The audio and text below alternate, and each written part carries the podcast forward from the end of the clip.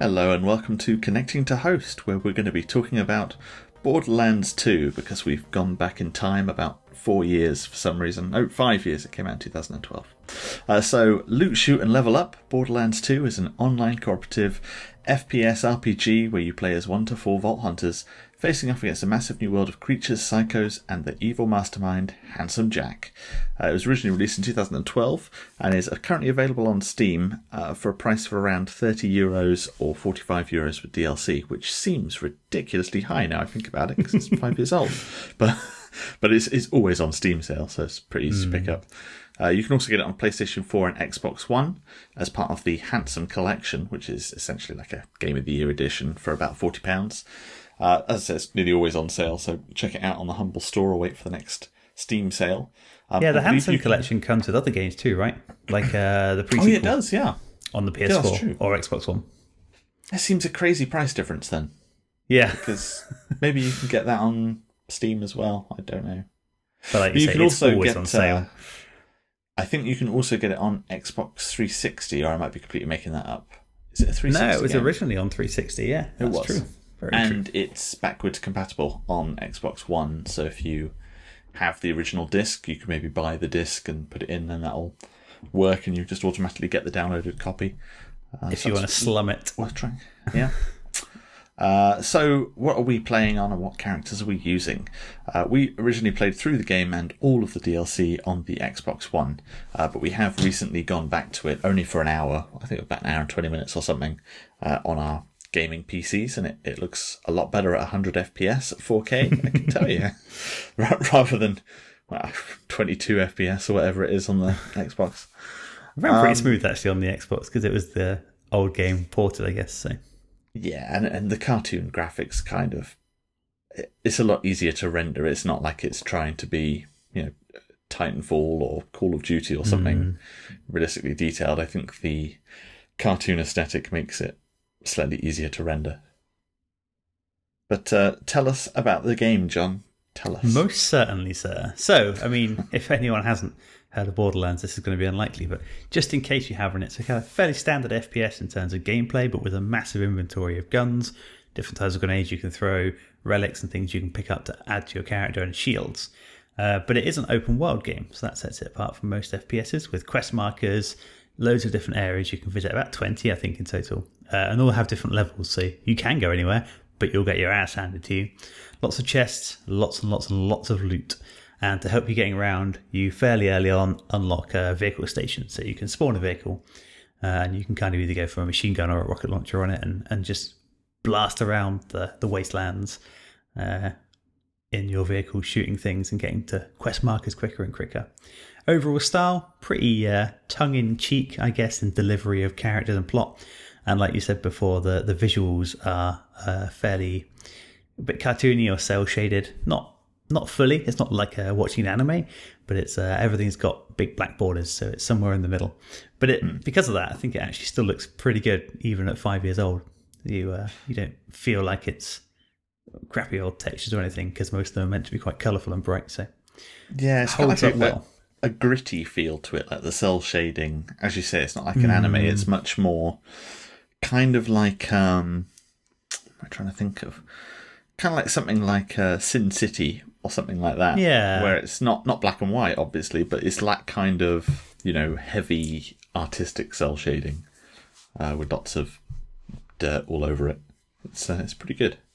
Yeah, it's nice. Definitely it's definitely like it. definitely different to other games, so it stands out for that. So uh, there's lots of different characters that you can play as. Um, I mean, basically, uh, you're going to talk about the plot in a minute, I guess. But uh, yeah, the plot starts, it carries on pretty much from the previous game, Borderlands One, which I hadn't played when I played this game, so I had no idea about any of the setting, plot, nothing. Um, and you're all on a bus, and you get to choose your character from. Uh, I think there's four to start with in the yeah four in the game. core game. Yeah and then there's two more in the DLC later on. Uh, so you've got Salvador the Gunzerker, uh, who has a berserk mode where he can dual wield guns, uh, which is pretty awesome. Uh, there was Zero the Assassin, which is who I played as, I think. Um, mm-hmm. Yeah. The holographic decoy. Uh, and that was great because you could just basically drop a, a, holographic version of you, and then enemies would attack that, and then you sort of run around and shoot things. Um, was good with the sniper rifle and stuff, which I generally prefer. Uh, there was Maya the Siren, which is what I believe you played as. Certainly was, yeah, with the slightly magical powers. Yep, and you could do suspend enemies, which was great because you could literally just pick people up and they would just hover in the air for a little bit, so you could just shoot them. Um, and then did it have like some sort of quantum break thing where like if you shot loads of bullets at it, they'd all appear at once once the suspension was over, or am I completely imagining that? Pretty sure you're imagining that. They would go up Pretty in the sure air and your your shots would do more damage on them, so you get kind of buff damage. Ah, that them. was it. That was it. That was pretty. And cool. it was much easier to headshot them for me because if you suspended them, they were just there, and so you could just go bang, bang, bang, bang, bang, and just get multiple headshots in a row, and uh, great for boss fights. Uh, yeah. And then there was Axton the Commando, which we we never used, uh, who can drop turrets. Who's a bit more of an engineer type. Uh, yeah, I used had... him in one of my run throughs. He's pretty cool. Yeah, I, I think not, I don't think with you, but uh, I played it a bit before we played it for like five or ten hours, and I, I yeah. played as him, and you could just drop the turret. Nice to have a, a sidekick, especially if you're not playing co-op. So, I was just thinking when we played it through again, I think I chose maybe one of the maybe it was the Gunzerker. I can't remember. It was. I think I had I the Gunzerker, and you had the Mechromancer. Ah, okay. We, oh, yeah, Gage the Mechromancer. Oh, of course it was. Yes, because she looks a bit like um, Tiny Tina. That's why yeah, I chose her. Yeah, yeah. Uh, so she can summon a mech companion. She's one of the DLC players, and then there's Krieg the Psycho, uh, who has a throwable axe, and the psychos are basically the the bad guys of the of the game, or, or one of the bad guys, I should say. So you you can play as that side, sort of. There's uh yeah some some weird characters in this game. Yeah, just there for fun, I guess. He was one of the DLCs near the end. So, but I um I, I really like the fact that the different characters had the leveling trees as well. So each one had three different trees of skills, right? And at level five, you would un- unlock those trees of oh, skills yeah, and you could pump yeah. points into them. So, so like for my character, I got to level up my. I could either level up my lifting ability or perhaps some more general combat skills. But I would, and you could add effects to your powers depending on which skills you bought in the tree. So, and they were meaty trees. I mean, I think the game caps at level 60 or something originally, and then you can get it higher with DLC. And every level you get another point to put in. So you, you got to gradually add these powers and abilities, which is cool. Yeah, there was a nice steady progression. Um, and there's also uh, the, what, what, were they called badass points? Or am I? Yeah, yeah. Yeah, but I'll, I'll let you talk about that. So um, I've, I've just read down the list slightly and then just seen literally the next line after after says badass points. So many things in this game. It's a, uh, it's a, it's a huge game. I but uh, just yeah, typed let's... a comment, golden keys, and that's there as well. So i will I'll just shut up. I'll let you get on with it. Already thought of it, Mister Benjamin. Don't you worry. But uh, yeah, let's talk about the plot a little bit. So I mean, um, the game is set five years after the first game, where a bunch of Vault Hunters landed on the planet Pandora, and they went hunting for some massive treasures in this sort of curious vault thing that you have to hunt down in the first one. But at the end of the first game, I'm going to kind of spoil this for you, Ben, if you haven't finished it yet, I'm afraid. But we're talking about the sequel. Um, but you go into the vault and there's a massive monster inside, like the world eating monster, and obviously you kill it. Uh, so then five years later, this is when this game starts. And what's really cool is that the original characters are still kicking around, right, um, in the world. And then you but Handsome Jack has come to Pandora and now he kind of rules the planet from his satellite, which is a massive H shape in the sky. So whenever you're walking around the world, you can just see this H shaped satellite, which is where he's looking down, probably with lots of laser beams. Um, but there is rumours of an even bigger and more prosperous vault on Pandora just waiting to be found. And that's what you're your characters are here to do as the new Vault Hunters liberate the planet from Jack and find the bigger vault. And it's, it's great because you literally start off and you wake up and he just starts talking to you and he's like, oh, okay, I, I can't really be bothered to come down there and kill you. so if you could just kill yourself, that would save me a lot of trouble. And he just spends like the first half an hour trying to make you kill yourself like, just by talking to you over the phone for no reason. It's really good. Reminds me a lot of, um, uh, Pagan Min from uh, Far Cry 4. It's that kind of relationship that you have with Handsome Jack, where you don't really ever see him. You just hear from him via walkie-talkie every so often. It's pretty cool. Hmm. Pretty nice, yeah. The fact you, they introduce him really early and you keep talking to him. So, uh, bit about the world itself. It's broken down to a huge number of areas. I think there's like 20 or maybe even 30 in total, ranging from desert to this Arctic tundra, which I guess where you start in all the Arctic lands. And then there's loads of caverns and grasslands and desert and all sorts of places that you can go and visit. And, and they're all leveled. So the creatures that you find there, if you're too low level, will be badass and kick your ass. So you should probably turn away from there and come back later. But you don't have to, which is nice. Uh, and it, it opens up not linearly, really. You can kind of pick roughly a different direction to go after a certain point. So that's pretty nice. And the world is also full of probably more than 20 or 30 core types of bad guys and then variants on them, like, you know, elite types and things. Um, and they're level two. So there might be bandits that go from level two to to 20 and then there's these things called bullymongs, which are like big ape type creatures lots of psychos running around that blow themselves up when they run up to you uh, skags the kind of wasteland i guess almost like tiger type things but a bit more insect like uh, and then jack's mechanical army which is helping him rule the planet so uh, there's a lot of a lot of shit to kill a lot of places to go a lot of quests to do i think the main point i want to get across here there's a plot it's, it's yeah it's pretty interesting. It's good. It's good. it. It's a good plot. There, I mean, to be fair, it it has a lot of twists and turns in it. Yeah. And there's a lot of people from the first game. I mean, I didn't know them when they turned up. They'd turn up and you'd go, "Oh, she was in the first game." I go, "Oh, okay, great." I have no idea of the relationship here.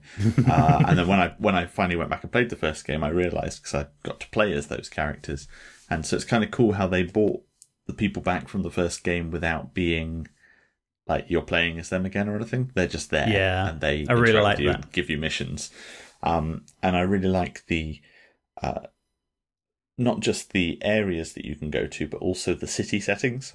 So Hmm. there's uh, I forget what the place is called. It, it's got a name that is just constantly reused in like so many games and places. It's called something like Salvation or uh, oh yeah what is the Utopia or something called? like that.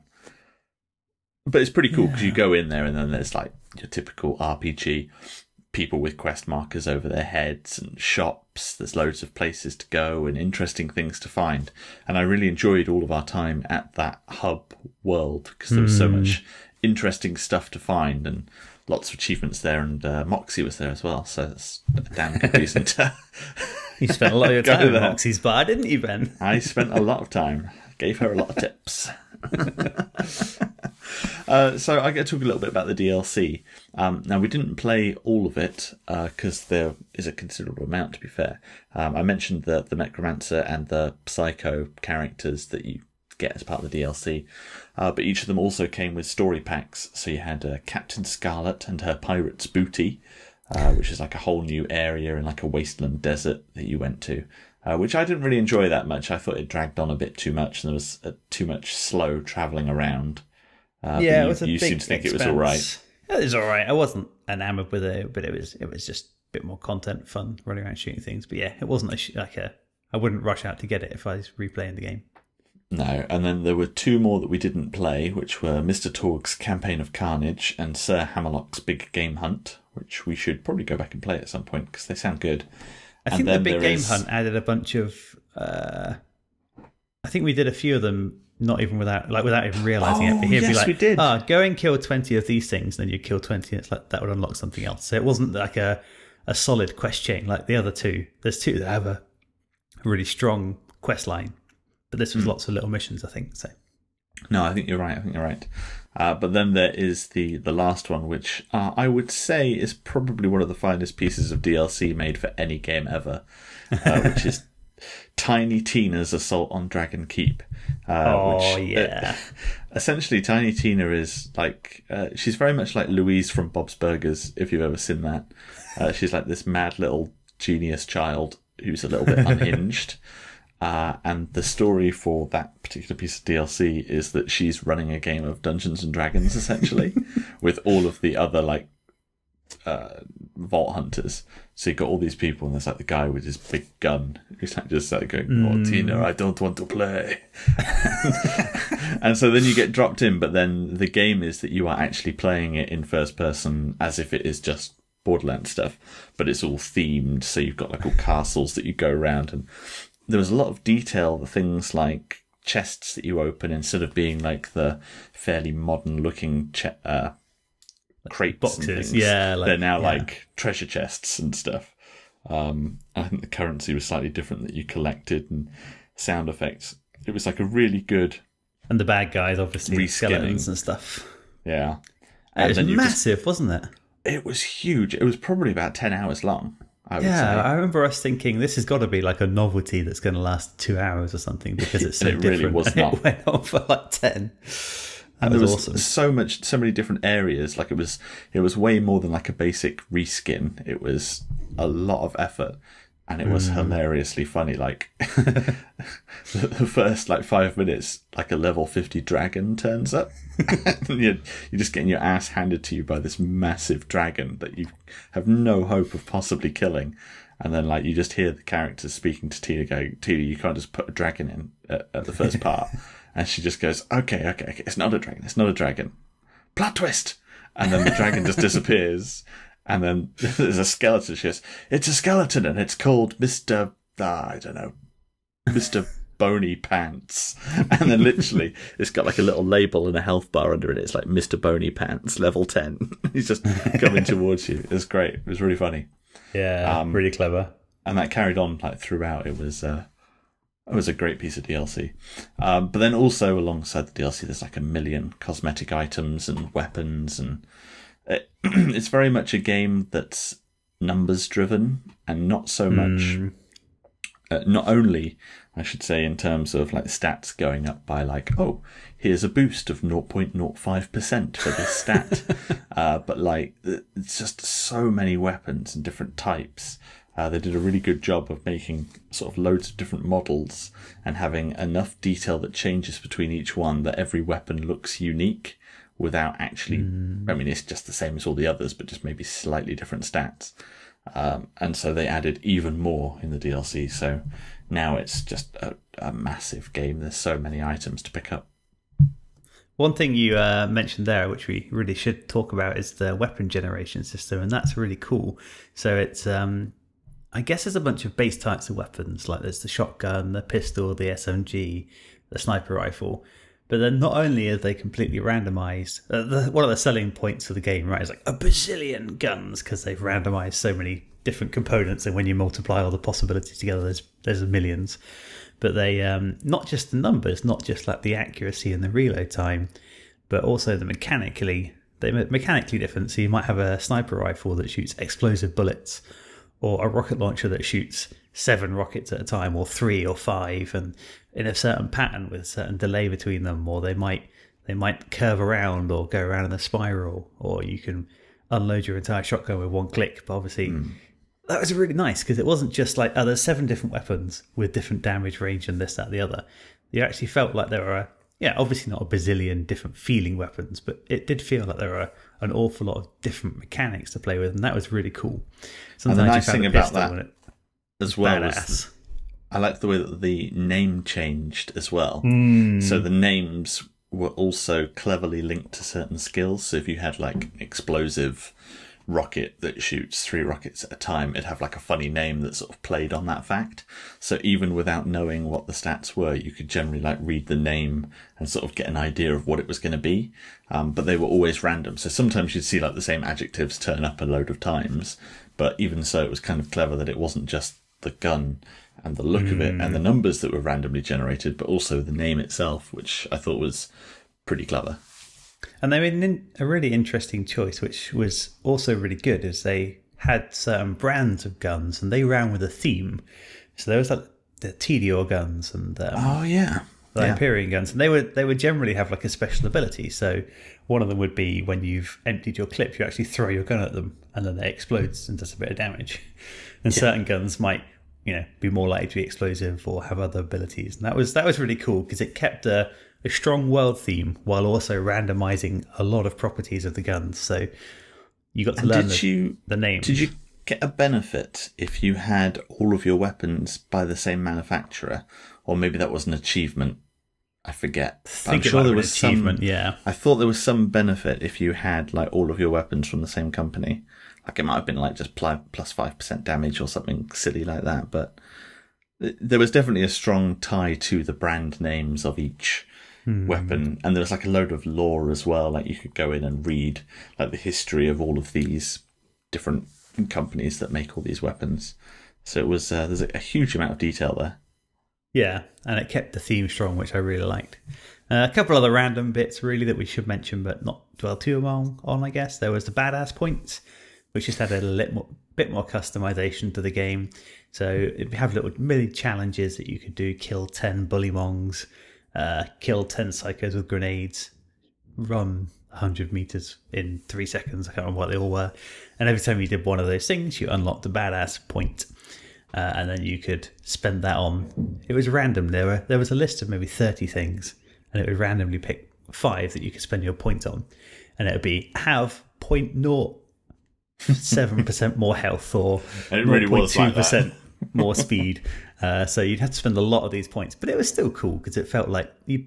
After a while, when you spent ten badass points on something, it was plus four percent health or something. It's like, yeah, that's that's significant, you know, not game breaking, but enough to make a difference.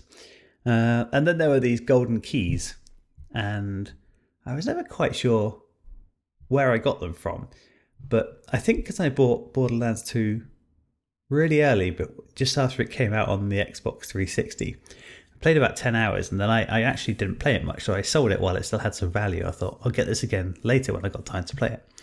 And then we came back and we played it three years later on the Xbox One, and it's all tied to like a, a shift account, they call it. And you can get these codes online, and you type in a code, and it gives you a golden key. And then you go into the game in the main city, Sanct- Sanctuary, that's what it's called Sanctuary, that's the um, one. You go back to Sanctuary and you'd find this chest and you could use the golden key and you always got like a a very powerful item. It was still randomized, but it was always a very like rare item, so it was very good. Uh, but when we started, I had about sixty of these keys, Yeah. Um, so it was kind of nice that we could.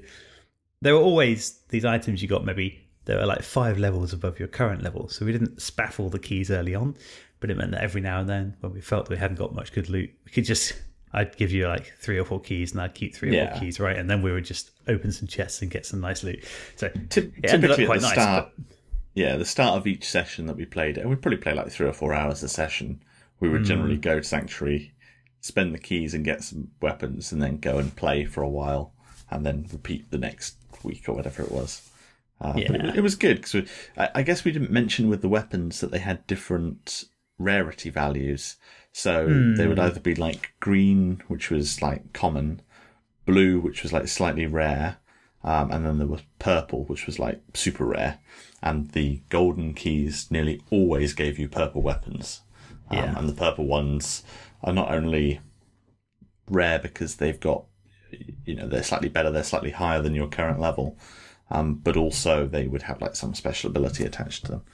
So you had to kind of be a bit careful with it as well, because quite often we'd use the golden key and it'd be like, here's a pistol, and it's two levels above the one that you are, so you can't use it. And then you'd have Yeah. to wait. So we'd typically do it at the start of a session so that two hours in, we'd finally be able to actually use it and be like, yay, now I can use this cool weapon that I've just found a better one of in this toilet. So, uh, There's one more mechanic I can think of worth mentioning, and that was the um, what's it called, Illyrium, and um, super oh, rare. yeah, yeah, uh, I guess another currency, really, like a super rare currency you would find in these little purple bits of uh, ore or stone, gemstones kind of things. And every time you picked enough of them up, you could go to that dodgy guy who hid behind his door, right? Yeah, all you saw was his eyes through a little slit in the door. You just open it and go, "What? You got some Illyrium to sell?" And you'd hand him like four or eight pieces of Illyrium, and it would make your inventory slightly bigger or give you uh, more space for ammo for certain types of guns. And it's stacked. So if you wanted inventory Hmm. space, it might cost ten Illyrium, but the next time you wanted inventory space, it'd be twenty. Yeah. And so you had to kind of choose what you wanted to upgrade, whether you wanted to sort of split the difference and go, okay, well, I want a bit more ammo, a bit more grenades, a bit more inventory space. Or like me, I just went, give me loads of grenades and then I just had like 20 grenades or something, and I could just run around just chucking them constantly because I didn't really have to worry about it. Um, so no, that was really cool. But it was also nice the mechanic of spending it. Like I liked the fact that you had to go to that really sketchy guy like down that side street, and just this little hatch would open. But I think we also got a load of Illyrium from the Golden Key system. I think you started with a load of Illyrium, Mm, yeah, I think and so. Yeah, I got half of it automatically somehow. I, I don't remember somehow how it worked. magically. Yeah, It's all a bit strange. but uh, we we should probably because we've been talking about it for uh, about twenty five minutes now. Uh, we've not actually mentioned anything about specifically how it plays cooperatively uh, differently to single player or how the multiplayer works.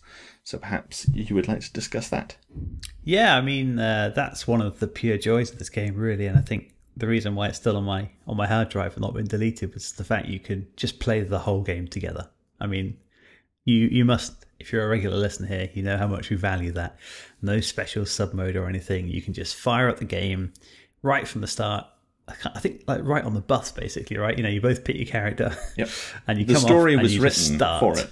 Yeah. Yeah, It's not like Halo where you it's a single player story and you can play it through as two people, but every cutscene there's just one of you and it breaks it. You were genuinely in the story, the both of you. I seem to think. I could Yeah. again. It's a while, but I, I'm pretty sure that was the case, and that you would be addressed as Vault Hunters, the pair of you, rather than like if you played it single player, you'd be referred to as Vault Hunter. Um, so it's just a very tiny change, but that's all that was needed because, of course, there'd be two of you. It makes sense in the story that there would be multiple Vault Hunters that are there that time, uh, to Handsome Jack's trying to kill. Um, so I- it just just fits perfectly. Yeah, I was just going to say. I, I guess really, you've got two different ways you can play it. You can you can start together and just keep playing through the game together, which we did, and I really rate that experience. Uh, but it's also possible. I think they do some funky balancing to make it more fair. But you can drop into someone else's game. So if someone's having a, a trouble with a boss, and you're 30 levels ahead, you can drop in and give them a hand. Uh, one to four players, which is kind of cool. You can play the whole game on your own. I played 10 or 15 hours, and it was still fun, but a lot more fun with a friend. Uh, and what's really cool is on Xbox One and PS4, you can play local split screen up to four players. So uh, if you've got a 70 inch TV and don't mind sharing, which I do, but um, uh, you could play it with your friends. And what was even cooler was I saw some people on Steam who, if you had two monitors on your PC, you could actually fire up two instances of the game with special command line parameters. So they use different like directories for the save files and things, uh, and actually play them side by side and use one controller for one and one controller for the other. so there's uh, there's videos of people playing split screen, i.e., one monitor each, two player Borderlands on the same PC with different controllers, and that was that was pretty cool. I guess That's it's old really enough cool. now that most PCs can handle it too. So We should do that next time we're in the same room together. yeah, yeah, worth we- just we could do just that. for the geekiness. yeah. Although you know, if I had a 17-inch screen and I could play this game, I'd play it solo because you'd want Moxxi on 17-inch screen. You're not going to want to con- condense that down to a tiny little window. ah, about Moxxi. Um, one thing I really loved about the multiplayer, being that it is drop in, drop out, um, is at one point, I, I think I'll probably mention it a little later on. Um, we got to a stage, and I don't know how it happened, but basically, John was a little bit more powerful than me, and his guns were a bit better because he'd like. I, I think we must have gone our separate ways at some point, and so you had found a load of enemies and killed them and leveled up. Um, and I just wasn't close enough to get the benefit of it. I seem to think that you need to be within a certain radius of your co-op Yeah. partner for you to get the shared XP. Otherwise, just them gets it. It's like Um, so you- 300 meters of a kill or something, and you would get the XP as well. And as I was a sniper, quite often I would hang back and shoot long range. So sometimes I didn't get all the XP. Um, and so it, it'd gone on for a while. It was fine at first, but I think at some point I was like two levels down maybe, and it was like having a noticeable effect. Um, and so I wanted to get a few achievements as well because I'm achievement fan like that.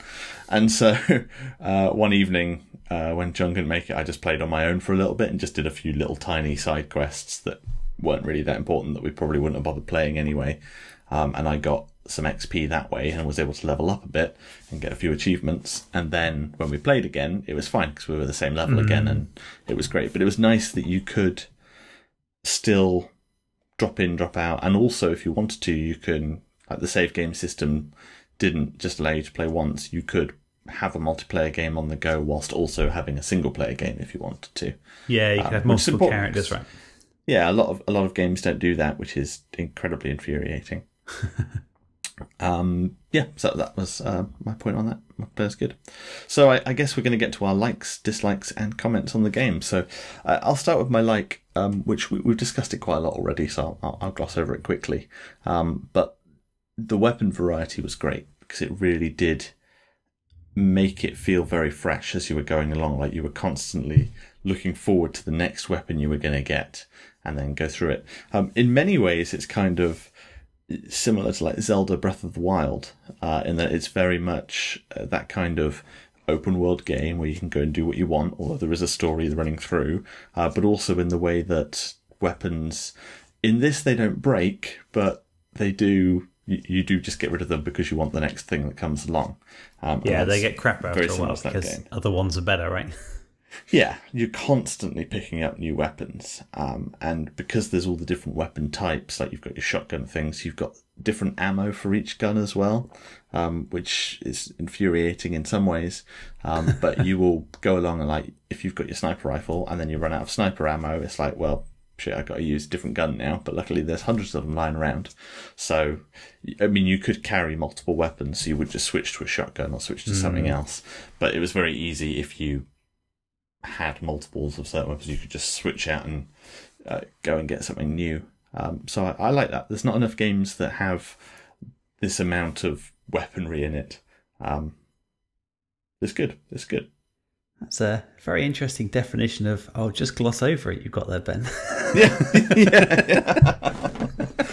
Sit Uh, back while I, really tell you will a tale. over this one.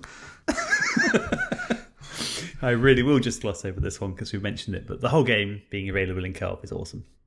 That's uh, that's the one of my biggest likes. Nice. We'll move on. oh.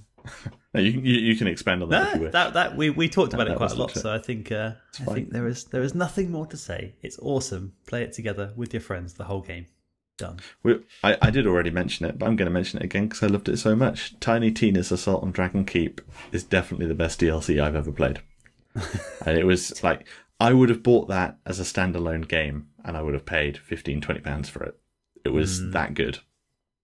Yeah, and Um, it, it was perfect because it builds on the experience you've built already in the game. Like it works so well because when when like they're playing D and D and there's a, a hero that you've seen go through the wars telling Tiny Tina to shut up and then Tiny Tina's like, No, you're playing my game and then everyone's just like, All right, we'll have to do what she says. Like it works because they built the characters up, so it's really good. Even better than And there's also like standalone. re- recurring characters would like come along as enemies in the game, wouldn't they? Like there was, hmm. there's some guy in the game who dies, and like she has a hard time dealing with it, and so then in Tiny Tina's Assault, he's in it, and he's just like there as like a shining knight who's amazing, and like you can hear the others being like, she really needs to get over this. How can we move her on? And she's like, it's fine, and just like constantly playing, and he's like this fucking angel that's just like got wings and stuff, but he's like super powered.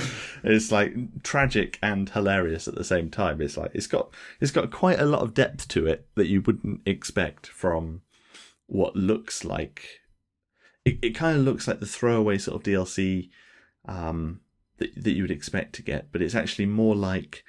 Uh, Red Dead Redemption had really good DLC when it had that zombie mode, which I mean Yeah. everyone's done that to death now, but they were they were like the first one to do it properly. Um, and that had a whole story where like everyone was undead suddenly. Um, and it's very much like that, that it's not just a simple reskin, it's like a huge amount of effort has gone into it and a huge amount of new voice acting and uh, graphical assets and stuff. It's not just, it, it's not like Sunset Overdrive's DLC where it's like, oh, you're somewhere slightly different and the enemies have got a new color palette. Yeah, But it's which more of the still same. awesome, but Uh, it not, was, but- nowhere near as good as this. no, no, this is like a different league. I wanted to tip my hat to the the characters and the overall writing of the game. I Which- think it was really which strong. which character in particular, John? Well, uh, there was that little robot called Claptrap. He was pretty cool. and there was uh, that bad guy called Handsome Jack. He was really funny. Uh, I love the interplay between you and him because he had this cocky, hey, I'm the bad guy. Will you just die for me, please? Yeah, Uh, it's so and then what, who else was there? There was, uh, oh, that's it. There was there was Moxxi, uh, who owns the bar. Moxxi's just for you, Ben. Just for you. And you could tip her like a hundred, a thousand, or ten thousand, right? Um, Yeah. And she'd just give you a little like throwaway line that would always be like disparaging. Like you give her ten thousand, she'd be like, "I don't know what you think you're getting for that, but I can tell you, you're not. I know what you wanted, Ben. You get the same whiskey. You get the same whiskey as everyone else." Uh, but I, I thought it was also great that the characters from the original game were in there, and they that was really nice because it made the continuity from the first game fit together really well. But you didn't play the characters in the first, so you got to see them and how they've grown and what they've become, and that was really cool. Like when you saw them for the first time, like oh yeah, I remember those characters because I played them. Um, and then obviously Tina, I mean, she comes in with the Tina's DLC, great. but she's also an awesome character. And the writing is just really fun. Whenever someone opens their mouth, it's usually something funny or interesting comes out. So you want to listen to it. Yeah, it's definitely not press X to skip territory. No. It's, uh. I tell you, it's reminded me one of the, the nice things about this um, is that apparently, like during development, there was someone who was like a super fan of like the first game, um, and then he'd been like diagnosed with uh, I, I forget what type of cancer or whatever it was, but something terrible had happened, and he was like really looking forward to this game, but obviously wasn't going to make it. Um, and I think his brother or someone, I, I getting all the details wrong here, basically wrote to Gearbox and said, "Oh, please, can you do something and let him see it?" And they basically gave him an early copy of the game and let him play it and finish it. Um, and then once the game was released and he'd, he'd died, they um, put him into the game. And there was an achievement if you found him. Um, and it was ridiculously hard because I spent like two hours trying to get it. but basically, you you just had to keep going into Sanctuary because there was like a, a one in a thousand chance that he would be at one of 18 spots in Sanctuary. And like he could just be like leaning against an alleyway or thing. So basically, you would leave Sanctuary, go back in, and then you would go to all 18 places he could be. He wasn't there. You'd leave, you'd go back in, repeat. and I, I did that for two hours. And then I finally found him in Moxxi's bar and he was sat there. And then he says a few lines, which are quite nice. And then he gives you a ridiculously powerful weapon and an achievement. And I was like, ah, it's one of the best achievements I've ever got because it's got such a great story behind it. Yeah, yeah. and it was That's also really nice. typical of achievement. It was a horrendous grind. Um, particularly because originally, I think in the first year the game came out, it was quite easy to do, and then they made it ridiculously difficult with a patch. And so, like on all the forums and stuff, it's like it's easy. Just leave like ten times and you'll find him. He'll be by the fountain. It's like no, it's not, not anymore. But uh, no, it's really good. Really, I like things like that, and that's uh, it's nice when developers do stuff like that. I like Yeah, appreciate their nice to fans con- in connect with the ways like community. um, so other likes, uh, just the huge amount of quests and side quests, and they're all interesting. I mean, there's a lot of, you know, the usual sort of uh, fetch and carry type of stuff. There's a lot of uh, going into an area and clearing it out of enemies, that kind of thing. But it always felt fun because there was always colourful characters involved in it. Um, So I remember there was one for the mechanic where we had to like go out into the desert in a vehicle and like blow up 20 psycho caravans to get her parts that she needed and that was great Yeah, she's just yeah. like talking to you through the um headset and just like giving you words of encouragement she was very much like pam from archer in fact actually Ar- is a good comparison in terms of the graphical style. If you've ever watched archer uh, it's that kind of cel shading And almost that kind of tongue in cheek delivery it's, as well. yeah it's very very similar yeah. Lot, lot of similarity there. But yeah the quests are great really good. And I I bring this up often when a game has it because it's one of my favorite features of a game. But it has huge amounts of variety, not just the weapons and and the world, but the variety in being able to build your characters. So the classes did feel very different, which was nice. Their abilities stood out as different, and they had really deep skill trees, and you could never buy. Well, I don't know about never, but we were nowhere near buying all the skills when we were done No. with 50 hours of gameplay. So I mean, you ended up with a a character you had built, not just the the final stage character which you always build, and that was nice because you could probably play the game through. I probably wouldn't play it through as the same class again because why? but at least when you get to the end, you feel like you've built your character with your your blend of badass points and your blend of skills and and weapons. So And with six different characters to play as and lots of different side quests and stuff, like it, you could quite easily play the game three times and have quite a different experience, I reckon. yeah, I think so. It's also uh, worth mentioning that you can respec your character as well at Sanctuary. There's like a, a vending Mm-hmm. yeah. machine you can go into and uh, respec for a certain amount of money, which isn't very expensive. So you can just reset all your points and respec, which is always good because it's such a pain when you don't have that in a game, and it's really frustrating when you've made a bad decision early on and now you can't get that ability that you really wanted. So that's Mm-hmm. uh, that's pretty cool. yeah, I'm Sure, I had something to say about the massive variety. I can't what it was. Uh, it'll come to me. Um, so dislikes. Uh, I didn't like the first DLC, the Captain Scarlett and her Pirates Booty. Like maybe it's because we played it straight after playing Borderlands 2, like the full game. So we played it for like forty hours or something, and then started playing that, and I was a bit sick of it by then. Maybe. Uh, but Yeah. then I I say that, but then we finished that and then played Tiny Tina's Assault, and I was like fully into it at that point because that was so different. So I think it was it, it was probably too similar that Yeah. it just felt like a little bit more it like we sort of rushed through the last part of the game like not doing as many side quests because we just wanted to finish it and that felt we were going back and doing a side quest like it probably is fine like if you finish the game and then three months later they release that DLC and you're like oh cool a bit more of that game I loved but now it's a bit more like eh it was there it was all right I didn't think it was great though yeah. By the end of the game, at that time, we were done, right? And then Yeah. we just tried Tiny Tina, and that was it. Felt like a different game, so it was a different thing. But yeah the core mechanics were kind of done. And I agree. I, I didn't. I thought it was just more of the same, which wasn't necessarily a bad thing, but wouldn't have gripped me if that was all there was. I think we'd have stopped playing for now. You know, we might have gone back to it, but. Um, but my first dislike is the, and this is a bit of a, a double-edged sword because I like the leveling mechanic, but it did mean that sometimes you would go into an area, especially early on when you were level three and you met some level five guys, and you lined up the perfect headshot, and you're like, yeah, in the face, and then their health bar goes down five percent. You're like, huh. yeah and it's Yeah. a byproduct of having leveled weapons, leveled bad guys, you know. But it did remove a bit of the badassery when you're like, ah, I'm going to shoot you in the head with a rocket, three percent damage. Oh, fuck's sake!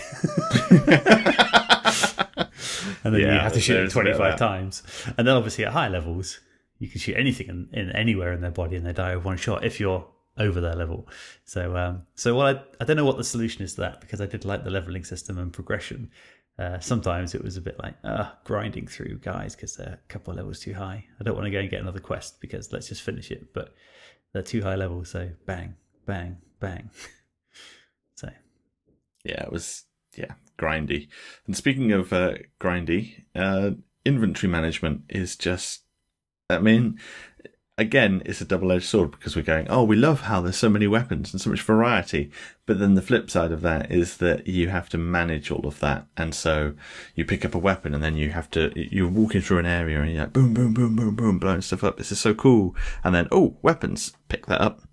Is this better than the weapon I have? Let me just look at the stats. Compare. What's the button for compare? Oh no, shit, that's the button for back. No, go back. There go. Compare.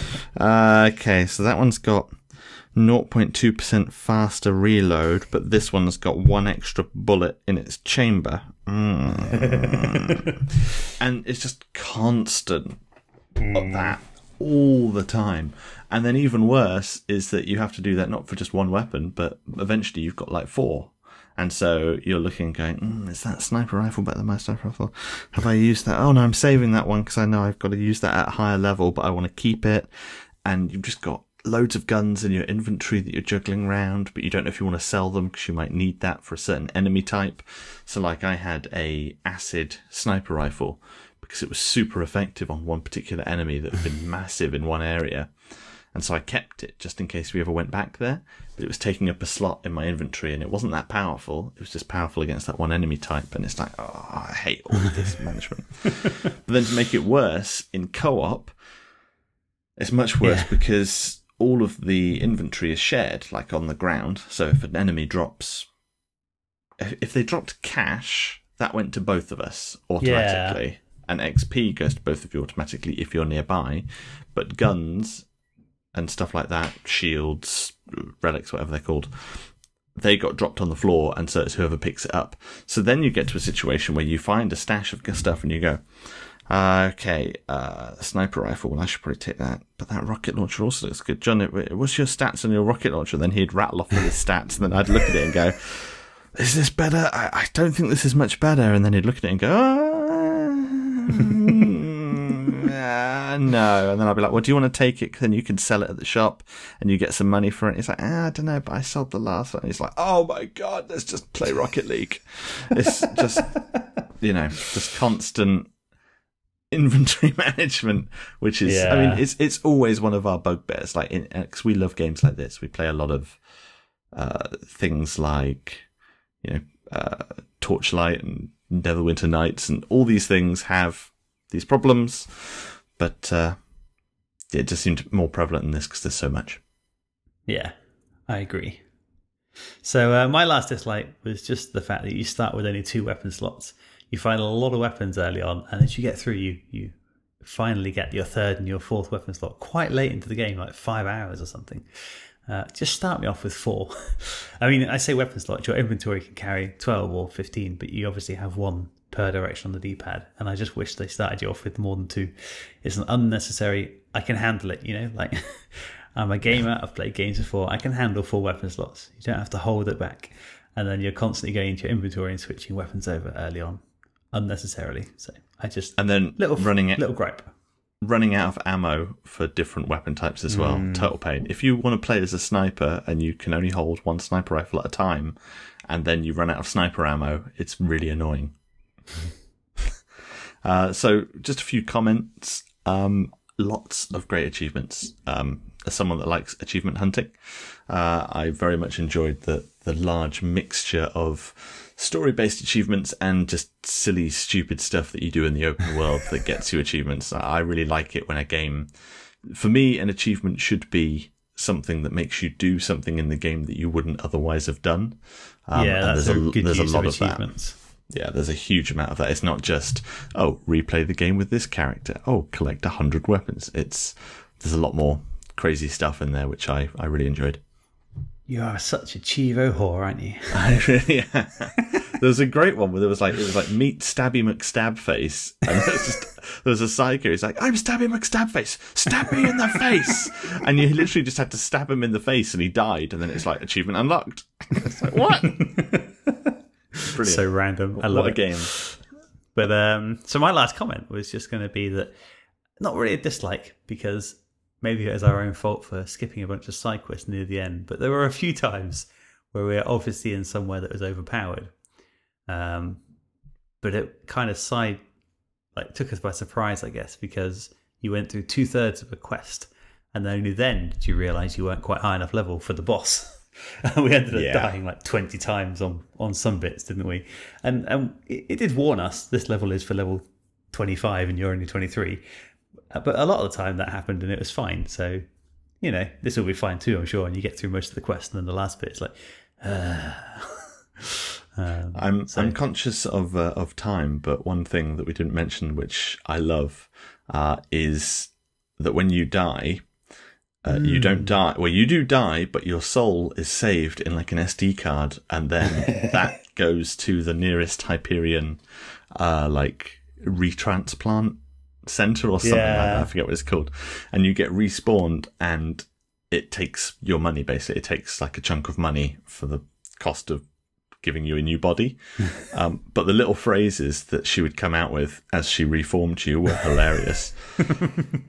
and it takes about 10 seconds. And the reason I mention it is because when, a, when there's a boss fight, that's always Yeah. like within about 30 seconds walk of it. So if there's two of you, you'll be shooting at the boss and one of you dies. They basically have to keep fighting for about 45 seconds while you respawn and then run back across. But uh, And try not to kill them, was good. otherwise you, only one of you gets the XP. So Yeah, yeah, that happened a few times. All right, so would we play it again and would we recommend it? John?